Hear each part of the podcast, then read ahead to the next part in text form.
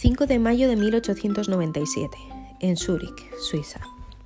Caballeros, caballeros, ¿no hay uno solo entre ustedes que sepa la respuesta a mi pregunta? El profesor Weber se levantó con arrogancia frente a la clase, deleitándose siempre, como hace, con su ignorancia.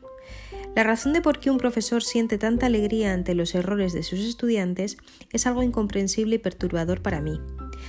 La verdad, ser llamada caballero no me preocupaba nada en comparación. Estaba acostumbrada desde hacía meses a los insultos de Weber, ya fueran observaciones sobre los europeos del Este o incluso su insistencia en referirse a mí en masculino. La verdad que solo deseaba que las clases de Weber fueran como las de los otros profesores, ostras que se abrían para revelar las más lustrosas perlas. Yo sabía la respuesta a la pregunta, pero, como yo era normal, dudaba en alzar la mano.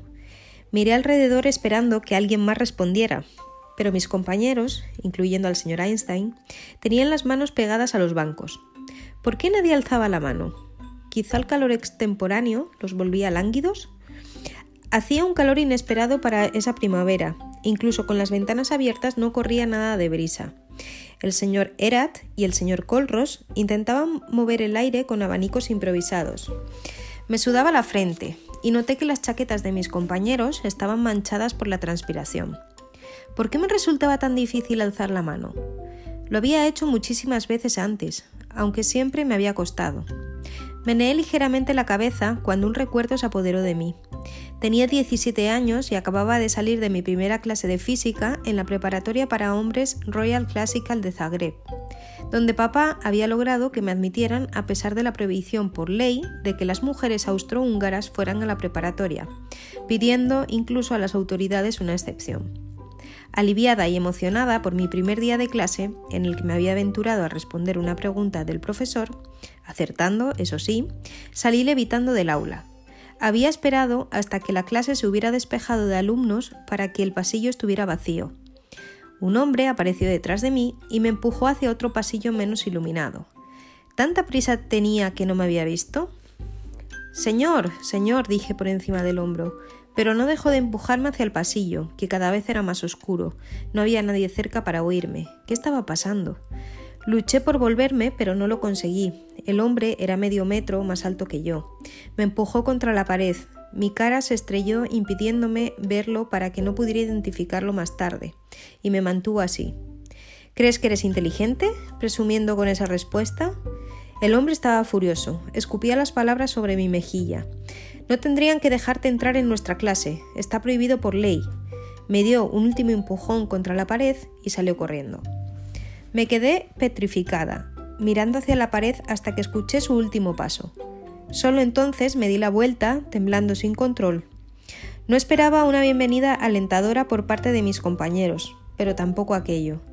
Asustada, comencé a llorar, algo que me había prometido a mí misma no hacer nunca en la escuela. Me limpié las lágrimas y la saliva de mi atacante de la mejilla y me di cuenta de que iba a tener que mantener oculta mi inteligencia o arriesgarlo todo. Bebar interrumpió mi horrible recuerdo, reprendiéndolos, y chasqueó la lengua y dijo Estoy muy decepcionado porque ninguno de ustedes haya alzado la mano. Hemos estado guiando toda la sesión hacia la respuesta a esta pregunta. ¿Nadie la sabe? Recordando mi conversación del mes anterior con Elena, decidí dejar de paralizarme. Respiré profundamente y levanté la mano. Bebar bajó de la tarima y se dirigió hacia mi asiento. ¿Qué clase de humillación me haría sufrir si me equivocaba? ¿Qué harían mis compañeros si acertaba? Ah, es usted, señorita Merrick, dijo como si se sorprendiera, como si no hubiera o no supiera hacia quién estaba caminando, como si no lo hubiera demostrado antes mi inteligencia. Ese asombro fingido era solo otra manera de humillarme y de ponerme a prueba. La respuesta a su pregunta es 1%, dije. Sentía más y más calor subiendo hacia mis mejillas y deseaba no haber abierto la boca.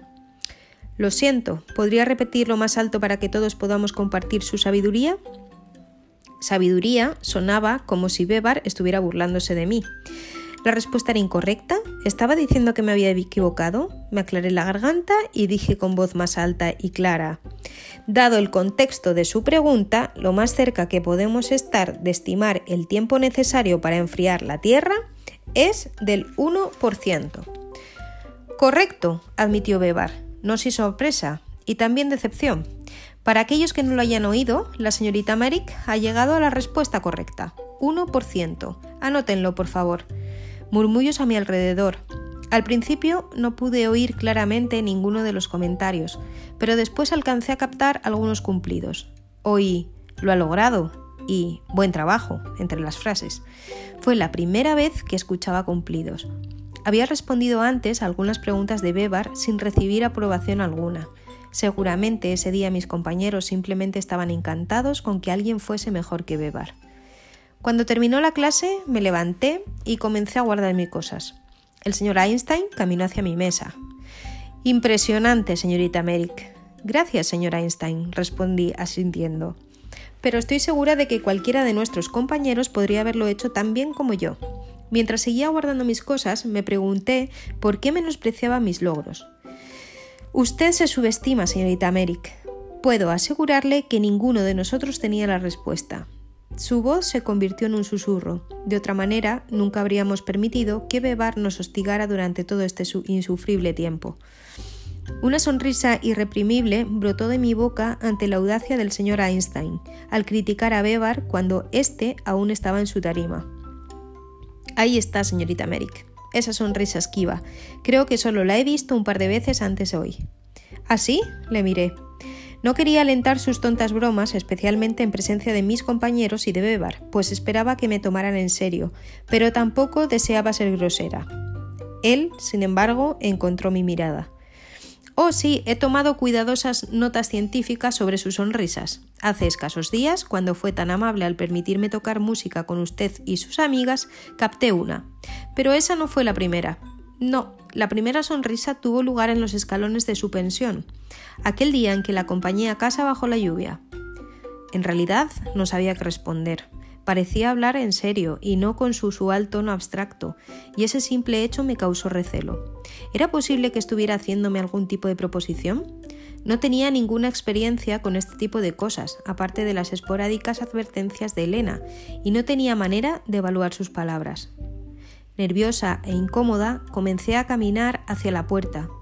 El sonido de papeles y de pasos rápidos me decían que el señor Einstein trataba de alcanzarme. ¿Sus amigas y usted tocarán esta tarde? me preguntó cuando llegó a mi altura. Mm, tal vez simplemente necesitaba compañía musical. Quizá no intentaba coquetear. Experimenté una extraña mezcla de decepción y alivio que me sorprendió. ¿Había una parte de mí que buscaba sus atenciones?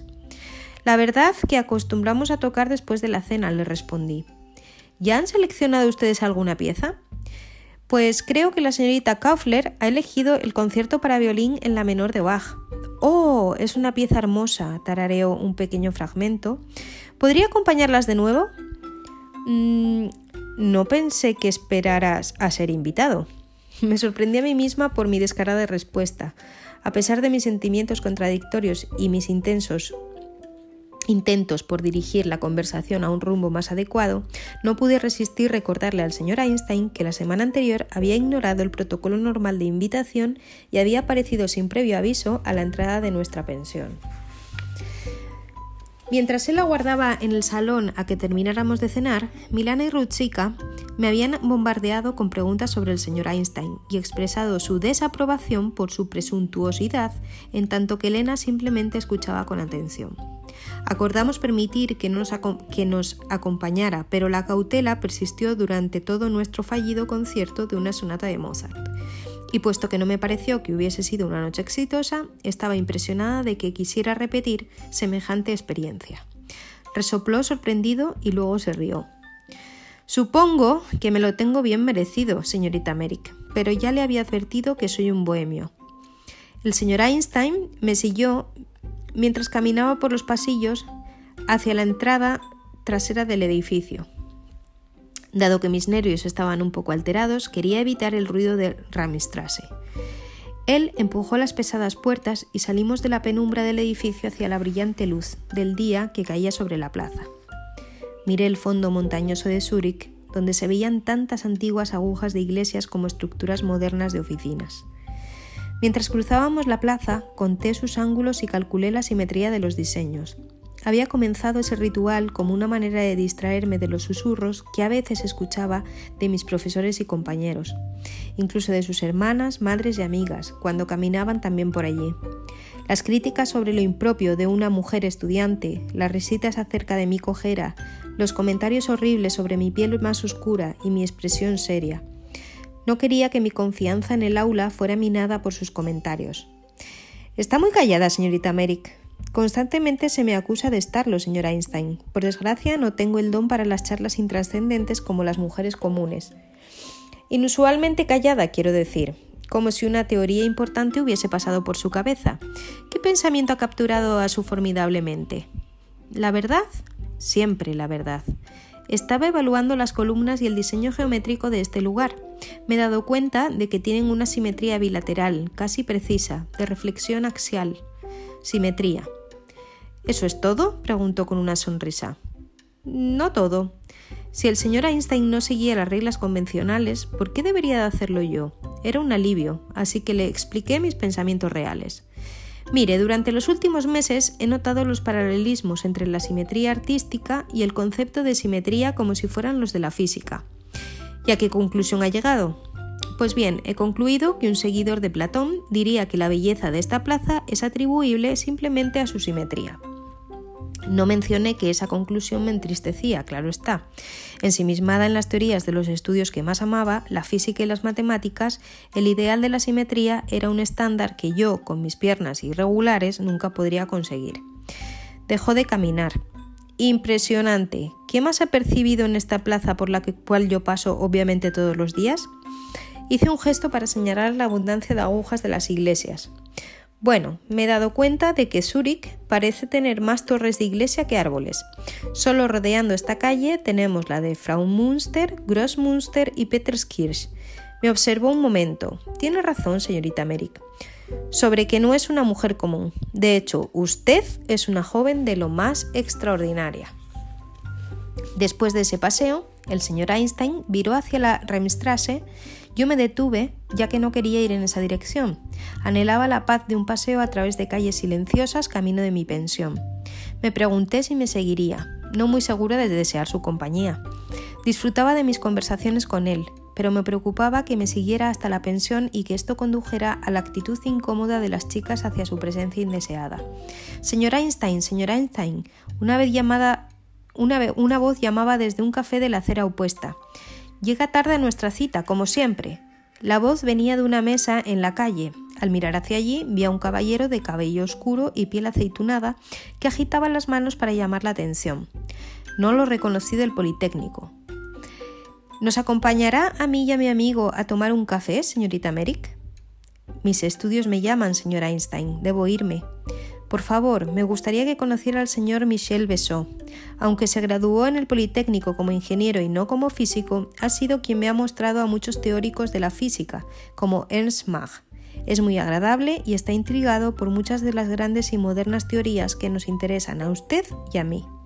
La verdad que me sentí halagada. El señor Einstein parecía creer que yo podía mantener una conversación científica con su amigo.